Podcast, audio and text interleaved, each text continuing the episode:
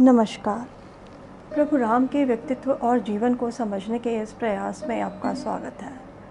यह वार्तालाप श्रृंखला राम को जानने, समझने और मन में बसाने के लिए है।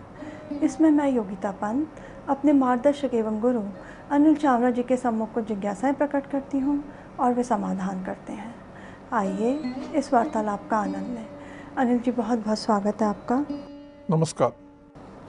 अनिल जी, पिछले प्रकरण में आपने बताया था कि राम जी से आश्वासन मिलने के बाद बाली का वध करने का आश्वासन मिलने के बाद सुग्रीव के मन में कुछ शंका हो रही थी राम जी को लेकर के कि वो बाली इतने बलवान और शक्तिशाली हैं और राम जी उनका वध कैसे कर पाएँगे? तो उसके पश्चात फिर क्या हुआ? हाँ ये शंका की बात तुमने कही। ये बड़ी स्वाभाविक सी शंका है। मैं अपने एक मित्र के पास जाऊँ कि कहूँ कि मैं तेरा ये काम कर दूँगा, ये काम कर दूँगा। कहेगा, बहुत अच्छे विचार हैं तुम्हारे, बहुत अच्छा करते हो, लेकिन तुम्हारी करने की क्षमता भी है कि नहीं है? केवल मुझे खुश करने के लिए तो नहीं कह रहे? और यहाँ पर मामला और गंभीर था। उससे सुग्रीव के मन में ये भाव था कि शायद ये मुझे कहें कि जाके युद्ध करो और मैं फिर तुम्हारे मदद के लिए आऊँगा। अब मैं युद्ध करना चले जाऊँ और ये तो बाद में बोले सॉरी मैं तो कुछ कर नहीं पाया। तो पिटाई तो मेरी हो जाएगी और इनका तो कुछ नहीं जाएगा। इन्होंने तो मित्रता के रूप में आश्वासन बड़ा अच्छा दिया था। लेकिन सुग्रीव बड़ा समझदार भी था। किसी के मुँह पे ये कहना कि देखिए जी मुझे आप पे विश्वास नहीं है। ये अच्छा नहीं लगता। तो उसने बड़ी तारीफ़ करी कि मैं आपकी जितनी तारीफ़ करूँ कम है। आपकी क्षमता की मैंने बात सुनी। देख के मुझे लग रहा है कि आप तो महान क्षमतावान हैं। लेकिन मुझे ऐसा लगता है कि आपको मैं वाली के बारे में भी थोड़ा बता दूँ कि वाली कितना शक्तिशाली है। वाली इतना शक्तिशाली है और इतना तेज चलता है कि वो सूर्योदय के पूर्व, पश्चिम समुद्र से लेकर पूर्व समुद्र तक जाके लौट आता है। अब आप समझिए, ये क्या बात हो रही है? यानी कहाँ खड़े हैं ये लोग? कर्नाटक में। लगभग समझ लीजिए, मैंगलोर के पास अगर खड़े हों और दूसरी तरफ़ जाके, विशाखापट्टनम जाके और वापस सूर्योदय की पूर्व रात भर में आ जाना। तो कितनी तेज गति चाहिए। और बोले, वैसे ही वो उत्तर समुद्र से लेके दक्षिण समुद्र और दक्षिण समुद्र से लेके उत्तर समुद्र। अब उत्तर समुद्र तो हमारे यहाँ बहुत दूर है, चीन के उस तरफ़। तो इतनी दूर तक चला जाता है वो। इतना ज़्यादा शक्तिशाली है, इतना तेज चलने वाला और थकता भी नहीं है। ये वे वर्णन कर रहे हैं कि उन्होंने कहा कि केवल इतनी बात नहीं है, वो अपनी बल का इतना उसे घमंड है, इतनी शक्ति आती है कि वो पर्वतों पर चढ़ जाता है, उनके शिखरों को तोड़ लेता है और फिर हिलाता है और फिर रख देता है। इतना अधिक शक्तिशाली है वो। आप उसे कम मत आना आपने आश्वासन दिया है। आप बहुत शक्तिशाली हो, बहुत आपकी बलिष्ठ बाजुएँ दिख रही हैं मुझे। लेकिन बाली के बारे में आपको जानकारी दे दूँ। जंगल में जितने उसको वृक्ष दिखते हैं और लगता है कि बहुत सुदृढ़ हैं तो उन्हें तोड़ देता है, केवल अपने बल का परीक्षण करने के लिए। तो इतना शक्तिशाली है। मुझे लगा कि आपको बता दूँ वैसे आप बड़े शक्तिशाली हैं, आपकी शक्ति की तो कोई बात ही नहीं है। आपने बड़े बड़े गुरुओं से प्रशिक्षण प्राप्त किया है, लेकिन फिर भी बाली के बारे में आपको जानकारी दे दूँ, क्योंकि आपने बाली को लेके मुझे एक आश्वासन दिया इस तरह करके बड़ी डिप्लोमेटिकल बहुत तरीके से, शालीनता से उसने वाली की शक्ति का विवरण राम को देने की कोशिश की। अब इतनी सारी बातें बताई सुग्रीव ने राम जी को तो कोई ऐसी घटना भी बताई बाली के पराक्रम के बारे में राम जी को? हाँ। ये घटना है दुदुम्बी को लेके। दुदुम्बी दानव था। और पिछले प्रकरण में हमने जिस मायावी की बात सुनी, उसका छोटा भाई था। भयंकर शक्तिशाली, अपने शक्ति के नशे में चूर। ये इसका प्रिय रूप था जिस रूप को धारण करके रहता था, वो भैंसे का रूप धारण करके रहता था। विशाल भैंसा बन के रहता था। कहते हैं कि इसको कोई वर भी मिला हुआ था। वर का विवरण ठीक नहीं मिलता, पर कोई वर भी था जिसके कारण ये और ज़्यादा अपना मदमस्त हो गया था। मदमस्त होके ये एक बार समुद्र के पास गया और समुद्र से कहा कि मैं युद्ध करने के लिए मुझे कोई उपयुक्त दिखता नहीं है। मैं तुमसे युद्ध करना चाहता हूँ, मुझे अवसर प्रदान करो। समुद्र आया, उसने कहा कि मैं तो युद्ध करने के लिए नहीं बना हूँ, मैं युद्ध नहीं करता हूँ। तुम्हें युद्ध करना है, तुम्हारे लिए उपयुक्त योद्धा जो है वो तो हिमालय है। तुम हिमालय पे चले जाओ और हिमालय से युद्ध करो। वे तुम्हारे लिए उपयुक्त होंगे। तो ये दुदुम्बी भैंसा जो है तत्काल आकाश मार्ग से हिमालय पहुँच गया और हिमालय में पर्वतों से सिंह टकराने लगा और इसने कहा कि, हे हिमालय, मुझे युद्ध के लिए प्रस्तुत हो और मुझे युद्ध, मुझसे युद्ध करो। तो हिमालय देव स्वयं आए, कहा कि, मेरे यहाँ तो सब तपस्वी लोग निवास करते हैं। मैंने आज तक अभी युद्ध किया नहीं है। और मैं युद्ध करना जानता भी नहीं।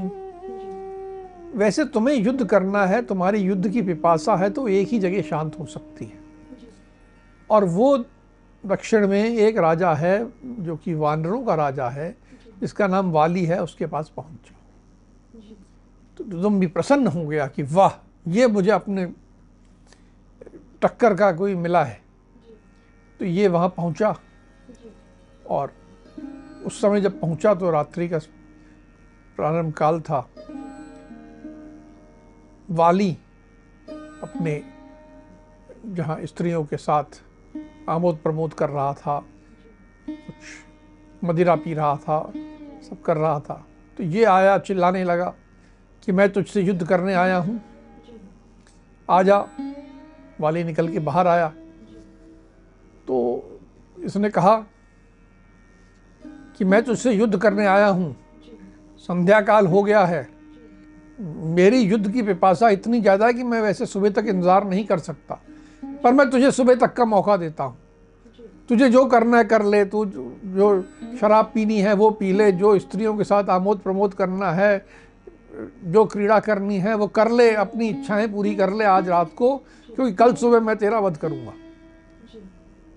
सुन के वाली तो आग बबूला हो गया। कोई मेरा ऐसे अपमान कर रहा है? उसकी सब स्त्रियाँ हैं, परिवार है, सब खड़े हुए हैं और उसके सामने ऐसा मेरा अपमान। तो वाली ने कहा कि तू क्या समझता है? मैंने हाँ कुछ मदिरा पी है, पर युद्ध काल में योद्धा तो मदिरा पी के और मदमस्त हो जाते हैं और युद्ध करते हैं, बस उतना ही मैंने औषधि रूप में ही पान किया है। तो ये मत सोच कि मैं तेरे से युद्ध करने के लिए तैयार नहीं मैं तो युद्ध करने के लिए तैयार हूँ। तूने मुझे ललकारा है और अब तू यहाँ से जीवित नहीं जाएगा। ये कह के वाली आगे बढ़ा और उसने दुदुम्बी के दोनों सींग पकड़े और घुमा के पूरे शरीर को ज़मीन पे पटका। उसके शरीर से जगह जगह से लहू लहू निकलने लगा। फिर उनके बीच में घोर संग्राम प्रारंभ हो गया। कुल मिला के वाली ने दुदुम्बी पे बहुत वार किए। और उसके अंग अंग से खून निकलने लगा। और फिर उसके ऊपर चढ़ के उसने ऐसा उसके शरीर को तोड़ा कि उसका अंग अंग टूट गया और उसके प्राण निकल गए। वे मारा गया दुदम्बी दुदम्बी के मरने के पश्चात फिर क्या हुआ? दुदुम्बी के मरने के पश्चात वाली बहुत क्रोध में था। और उसको अपने शक्ति का बहुत अहंकार भी था।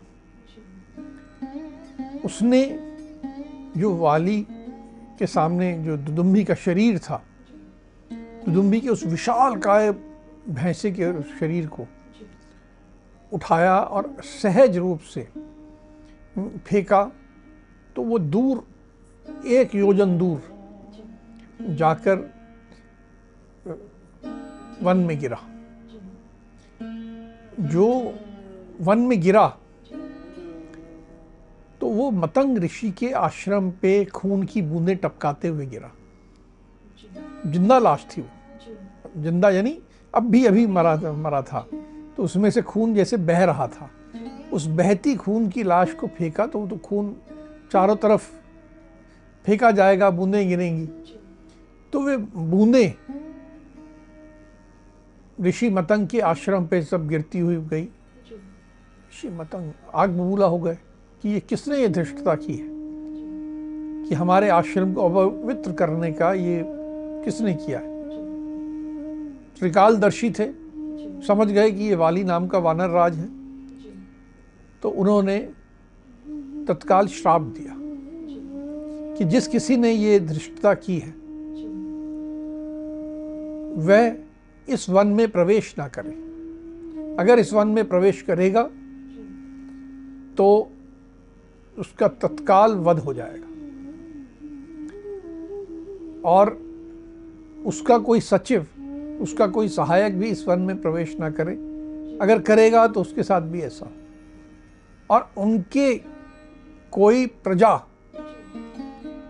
कोई माथत, अगर इस वन में अभी हों तो वो एक दिन के अंदर अंदर यहाँ से निकल जाए। अन्यथा वे भी श्राप की श्रेणी में आ जाएँगे। उनको भी मैं श्राप दे दूँगा। अब आप देखिए, ऋषि मतंग किस बात पे नाराज़ थे? दुदुम्बी के मारे जाने पे नहीं थे? वो तो एक दानव मरा था, ठीक हुआ। लेकिन मरने के बाद उसकी जो शरीर है, उसको जो विसर्जन ढंग से किया जाना चाहिए। आप अंतिम संस्कार करें ज़मीन में गाड़ दें कोई पूजा पाठ की बात नहीं है। लेकिन जिसे आप कह सकते हैं वेस्ट डिस्पोजल वो तो ढंग से करना होगा ना। ऐसे उठा के किसी के घर के ऊपर फेंक दिया ये तो ठीक नहीं है। उन्होंने वही श्राप दिया। और श्राप भी केवल इतना दिया कि इस क्षेत्र में मेरे आश्रम के एक योजन के क्षेत्र में कोई ये प्रवेश ना करे। वे चाहते तो वाली को मृत्युदंड दे सकते थे, भस्म कर सकते थे। नहीं किया, क्योंकि उसने दानव को मारने का काम तो ठीक किया था। लेकिन अपने अहंकार में, अपने बल के घमंड में जो लाश को उठा के ऐसे ही फेंक दिया था, ये बहुत बड़ा अपराध था। और उस अपराध का उन्होंने समुचित दंड दिया। अब सारे वानरों में बात फैल गई कि ऐसा आश्राप दे दिया गया है। तो उस आश्रम के इर्द गिर्द जितने वानर थे, सब दौड़ के किशकिंदा पहुँचे कि साहब, हम तो छोड़ आए अब हम वापस नहीं जाएँगे। वाली ने पूछा, क्या हुआ? बताया कि ऐसे ऐसे हुआ है और उन्होंने आपको ये श्राप दे दिया है। तो वाली एकदम घबरा गया कि ये कैसे हो गया? वाली देखिए, मैंने पहले ही कहा, वाली दानव नहीं था। वाली ऋषि मुनियों को तंग करने की मानसिकता नहीं रखता था। ये उससे अपने बल के घमंड में गलती हुई थी।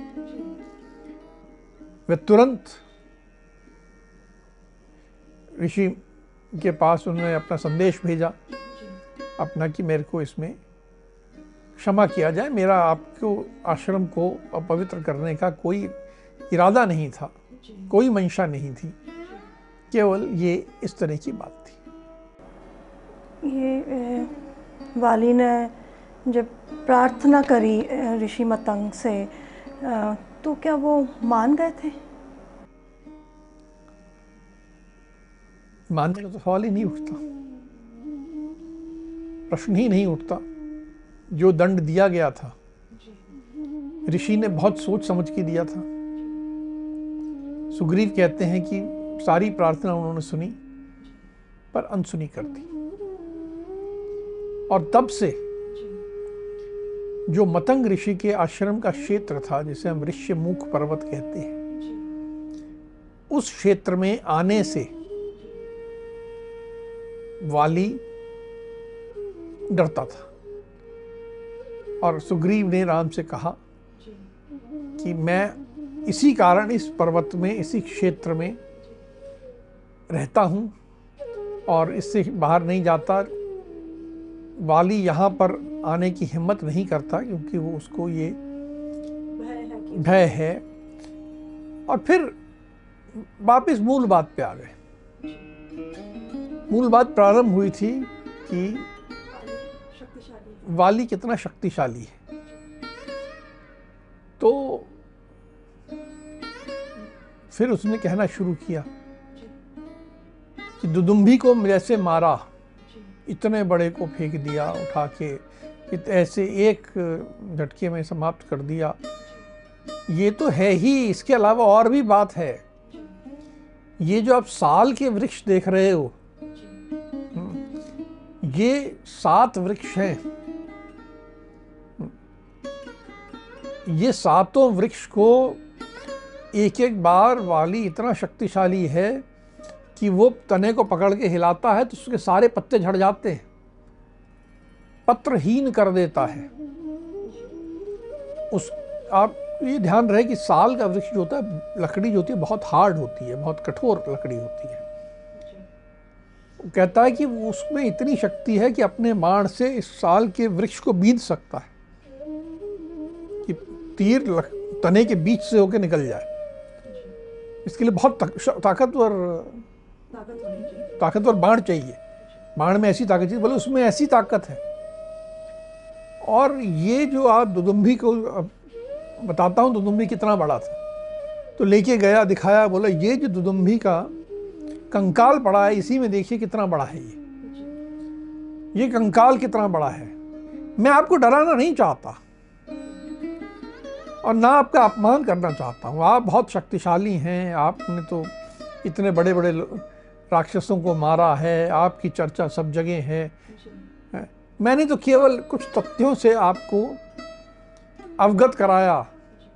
मैं कोई आपसे मेरा ऐसा नहीं है कि मैं आप पे शंका कर रहा हूँ। मैं शंका नहीं कर रहा हूँ लेकिन बस आपको बता रहा हूँ कि आप कैसे मारेंगे? कुछ मुझे भी विश्वास दिलाइए कि कैसे मारेंगे। ये सुग्रीव के ऐसे कहने पर राम या लक्ष्मण ने कुछ कहा? राम तो कुछ नहीं बोले बहुत धीर धीर गंभीर है। समझ रहे थे कि इसकी चिंता जो है उचित है स्वाभाविक है। लक्ष्मण हंसने लगे। हम्म, बोले कि तुम जो ये चिंता कर रहे हो शंका कर रहे हो बड़े चतुराई से ये भी बोल रहे हो कि मैं शंका नहीं कर रहा हूँ अपना नहीं कर रहा हूँ सब ठीक है। तुम तो ये बताओ कि हम क्या करें कि तुमको विश्वास हो जाए कि राम जो है वाली का वध कर सकते हैं। ये तुम बताओ कि हम कैसे विश्वास दिलाएँ? हमने तो कह दिया कि हम मारेंगे। अब तुम कहते हो कि वो बहुत ताकतवर है। तो जरा हमें बता दो कि हम क्या करें कि वो तुमको विश्वास हो जाए। तो अब बात उन्होंने वापस सुग्रीव पे डाल दी। जी। तो लक्ष्मण की बात सुनने के बाद फिर सुग्रीव ने क्या उत्तर दिया? अब सुग्रीव ने थोड़ा सा और खुल गया। क्योंकि उसको कह दिया गया था। और कहीं राम अपमानित होके क्रोधित होके कुछ उसका उत्तर नहीं दे रहे थे सुन रहे थे। तो अब थोड़ा उसमें हिम्मत आई और उसने कहा साहब दो बातें हैं बस। ये जो इतना बड़ा कंकाल पड़ा है आप ऐसा करिए कि इसकी एक हड्डी को अपने पाँव से उछाल के 200 धनुष दूर फेंक दीजिए। क्योंकि वो कंकाल इतना बड़ा था कि उसकी एक हड्डी को उठा के दूर फेंकना बहुत शक्ति की बात थी। और दूसरा ये जो सात साल के वृक्ष मैंने आपको दिखाया जो बहुत विशाल हैं बहुत पुराने हैं जिनके बारे में कहा जाता है कि वाली इनको पत्रहीन कर देता है वाली का बाण इनमें से एक एक को बींद जाता है। तो किसी भी एक को बीन जाता है। आप भी किसी एक को बीन के दिखा दो मुझे कि आपके बाण में कितनी ताकत है। तो मैं समझ दू अब आप देखिए। राम महाराज दशरथ के पुत्र थे। कुकुत्सु के परंपरा के वाहक थे। इस ऋषि के शिष्य थे। इसके ऋषि विश्वामित्र से उन्होंने ज्ञान प्राप्त किया था बल प्राप्त किया था सब किया था। इन सब का आज कोई मतलब है? उन्हें तो सिद्ध करना है। हाँ परीक्षा का सामना करना है। परीक्षा का सामना करना है। जीवन में हमें जब तक हम ज़िंदा हैं जब तक हम सक्रिय हैं हमें ऐसे ही परीक्षाओं का सामना करना पड़ता है। और हमें परीक्षाओं का सामना करने के लिए तैयार रहना चाहिए। कई लोग बड़े इरिटेट हो जाते हैं कि, अरे, मैं इतना अनुभवी हूँ और तुम मेरी परीक्षा लोगे? तुम्हारी क्या औकात है कि मेरी परीक्षा लो? नहीं। जीवन में यदि आगे बढ़ना है तो हमें हर कदम पे ऐसी चुनौतियों, परीक्षाओं का सामना करना चाहिए।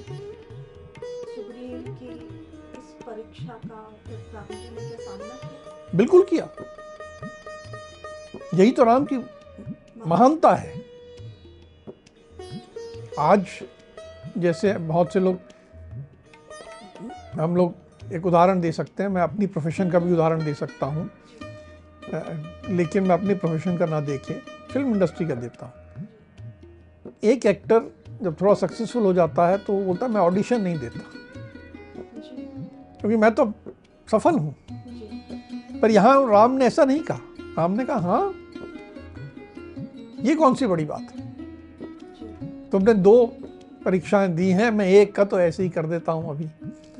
और उन्होंने अपने टांग से वो दुदम्बी की एक बड़ी सी हड्डी थी वो उछाली तो वो एक योजन दूर जाके गिरी।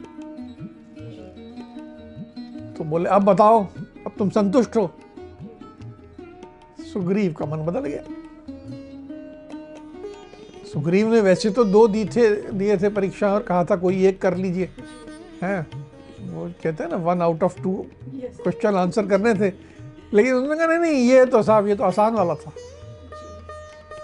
अब बाली इतना बड़ा उसने पूरा शरीर उठा के फेंका था। उस शरीर में तो मांस था खून था। और अब तो ये तो सूखा कंकाल है, और उसकी भी एक हड्डी आपने फेंक दी तो इसमें आप बोल रहे हो कि वाली को मार लो, ये तो मुझे समझ में नहीं आ रही। तो राम हंसने लगे कि ये देखो, अभी तो एक परीक्षा दी, बोली थी। अब दूसरी पे कह रहा है कि ज़रूर करो। अब पहले हंसे, फिर गंभीर हुए। गंभीर होकर उन्होंने अपना एक बाण निकाला। और सुग्रीव ने तो कहा था, किसी एक पेड़ को बीनने की बात। उन्होंने बाण निकाला और जो बाण छोड़ा तो वो उनकी आँखों के सामने, एक के बाद एक सातों पेड़ों को बींद के, फिर धरती के नीचे गया और धरती की सात परतों को बींद के, वापस घूम के वापस उसी तरकस में आ गया और देखकर सुग्रीव दंग रहेगा कि ये आपने क्या किया। अब सुग्रीव को विश्वास हुआ कि ये जो बैठे हैं ये वाली का वध कर सकते हैं। जी। राम जी का ये अनोखा कार्य देख करके तो सुग्रीव को उनकी क्षमता पे यकीन हो गया फिर उसके बाद क्या हुआ? अब उसको विश्वास हो गया। अब उसने कहा कि हाँ आप किसी को भी मार सकते हो। अब मुझे विश्वास है कि मुझे आप पे शंका नहीं करनी चाहिए। आप वाली को मारने के लिए पूरी तरह सक्षम हो। वाली तो इंद्र का पुत्र है, जब राम ने इस तरह का पराक्रम दिखाया तो सुग्रीव हक्का बक्का रह गया। उसे विश्वास हुआ कि वास्तव में ये वाली का वध करने के लिए पूर्णतः सक्षम है। राम ने अपनी क्षमता सिद्ध कर दी थी। उसके बाद सुग्रीव ने राम से कहा कि आप वास्तव में सक्षम हैं। आप तो वाली जो कि इंद्र का पुत्र है, उसका तो क्या आप तो इंद्र का भी वध कर सकते हैं। अब आप मुझे आदेश दें। क्या मुझे क्या करना चाहिए? आप जैसा आदेश देंगे, मैं उसका पालन करूँगा। तो राम ने उसे कहा कि देखो, मैंने तुम्हें कहा है कि आज ही मैं वाली का वध करना चाहता हूँ। तो अब तुम ऐसा करो कि जाओ किशकिंधा और किशकिंधा जाके वाली को युद्ध के लिए ललकारो। जब वो बाहर आएगा, तब मैं उसका वध करूँगा। और सुग्रीव ने कहा, ठीक है अगर ऐसा है तो मैं तुरंत चलता हूँ। सीधा सुग्रीव में हिम्मत आ गई और वह किशकिंधा के द्वार पे जाके वाली को ललकारने लगा। फिर क्या सुग्रीव और वाली का युद्ध हुआ? बिल्कुल हुआ। जैसे ललकारा सुग्रीव ने। जी। तो वाली की तो आदत थी कि अगर किसी ने ललकारा तो उसको छोड़ दे ऐसा तो था नहीं। बाहर आ गया जी। और अपने भाई को देख के हंसने लगा कि तू मुझे ललकारने आया है। अब मैंने पहले भी तुझे मार के भगाया था अब फिर मार खा के भागने के लिए आया है। और अब जब युद्ध शुरू हुआ तो सुग्रीव तो उम्मीद में थे कि थोड़ा सी मेरी पिटाई विटाई होगी और फिर राम अपना खेल कर देंगे। पर वो युद्ध चलता रहा और सुग्रीव लहूलुहान हो गए, बुरी तरह पिट गए। तो उन्हें लगा, ये क्या हो रहा है? राम तो कुछ कर नहीं रहे हैं। तो वो वहाँ से फिर भागा और फिर ऋषिमुख पर्वत पे आ गया। छिप, छिपते छिपाते वाली पीछे भागा। लेकिन जब ऋषिमुख पर्वत की सीमा आ गई तो वह बड़ा झुंझलाता हुआ, दुखी होता हुआ वाली वापस चला गया और सुग्रीव ऋषिमुख पर्वत में अपने स्थान पे वापस जाके छिप गए बैठ गए। सुग्रीव जी जब पिट कर आए मार खा करके वापस आए तो फिर उन्होंने राम जी से क्या कहा? उसके बाद राम पहुँचे वहाँ। तो ये बड़े क्रोध में थे। लेकिन अपने मित्र पे क्रोध जताने की जगह व्यंग्यात्मक रूप से कहने लगे कि आप तो बड़ी बड़ी बातें करते थे। आपने बहुत अच्छा पराक्रम दिखाया ये जो सारा लहू निकल रहा है सारा आपका ही पराक्रम है। जी। सीधा कुछ बुरा नहीं कहा लेकिन व्यंग्यात्मक रूप से ताना देने का तो किया ही। तो सुग्रीव की बात सुनने के बाद फिर राम जी ने क्या कहा? अब राम जी ने कहा कि देखो तुम्हारे मन में जो क्रोध है मैं उसे समझ सकता हूँ। तुम्हारा मुझसे नाराज़ होना भी उचित है, लेकिन तुम उस क्रोध को छोड़ दो। मेरी समस्या समझो। तुम दोनों भाई दिखने में बिल्कुल एक जैसे दिखते हो। और जब द्वंद्व युद्ध कर रहे थे तो मुझे नहीं मालूम था कि कौन सुग्रीव है और कौन वाली। मैं यदि बाण चलाता तो जिसको बाण लगता, उसका मृत्यु निश्चित थी। तुम मेरे मित्र हो, मैं तुम्हारे रक्षा का व्रत मैंने लिया है। हाँ मैंने वाली को मारने का भी संकल्प लिया है। लेकिन उससे ज़्यादा महत्वपूर्ण व्रत यह है कि मैं तुम्हारा मित्र हूँ। तो मित्र को मार के मैं कोई यश तो नहीं पाता। ये तो मेरे लिए उचित नहीं था। तो इसलिए मैंने कुछ नहीं किया क्योंकि मैं समझ नहीं पा रहा था कि मैं क्या करूँ। अब तुम फिर हिम्मत करो। जो भी तुम्हारा लहूलुहान हुए हो पिटे हो मार खाई है इस सबको भूल जाओ। और कुछ ऐसा चिन्ह धारण करो जिससे कि मैं समझ सकूँ। फिर राम ने चारों तरफ़ देखा उन्हें एक फूलों से लदी हुई बेल दिखाई दी। उन्होंने उस बेल से एक हार बनाया। कि फूलों वाला हार बनाया और बोला ये तुम अपने गले में डाल दो। और फिर जाओ। और फिर से करो इस बार मैं तुमको निराश नहीं करूँगा। अब आप देखिए राम की बुद्धिमता वे संकल्पबद्ध थे लेकिन अपने संकल्प को कुछ देर के लिए उन्होंने एक तरफ़ रख दिया। तात्कालिक बुद्धि का प्रयोग किया कि कहीं ऐसा ना हो कि जल्दबाजी में गलत फहमी में कोई ऐसा बड़ा नुकसान हो जाए जिससे ना केवल सुग्रीव मारा जाएगा पर आज सुग्रीव पे ही तो मेरे को सीता ढूंढना का सारा कार्यक्रम मेरे इसी पर तो आश्रित है। अगर इस तरह की गड़बड़ हो जाएगी तो सब कुछ खत्म हो जाएगा। तो ये राम की बुद्धिमता तात्कालिक बुद्धि दिखती है। हम अगले प्रकरण में वाली के साथ क्या हुआ? जब फिर से सुग्रीव गए तो क्या हुआ? ये अगले प्रकरण में पूरे ध्यान से सुनेंगे। अनिल जी, आज के प्रकरण में हमने राम जी के दो रूप देखे। एक तो परीक्षा देते हुए और परीक्षा का सामना करते हुए और दूसरा जो था युद्ध के समय तात्कालिक बुद्धि का प्रयोग करते हुए। ये दोनों ही बात हम सबके लिए शिक्षाप्रद है। अब हम आज की चर्चा को यहीं विराम देते हैं। अगली कड़ी में राम के जीवन से जुड़े कुछ अनछुए पहलुओं के साथ हम दोनों फिर उपस्थित होंगे। राम राम।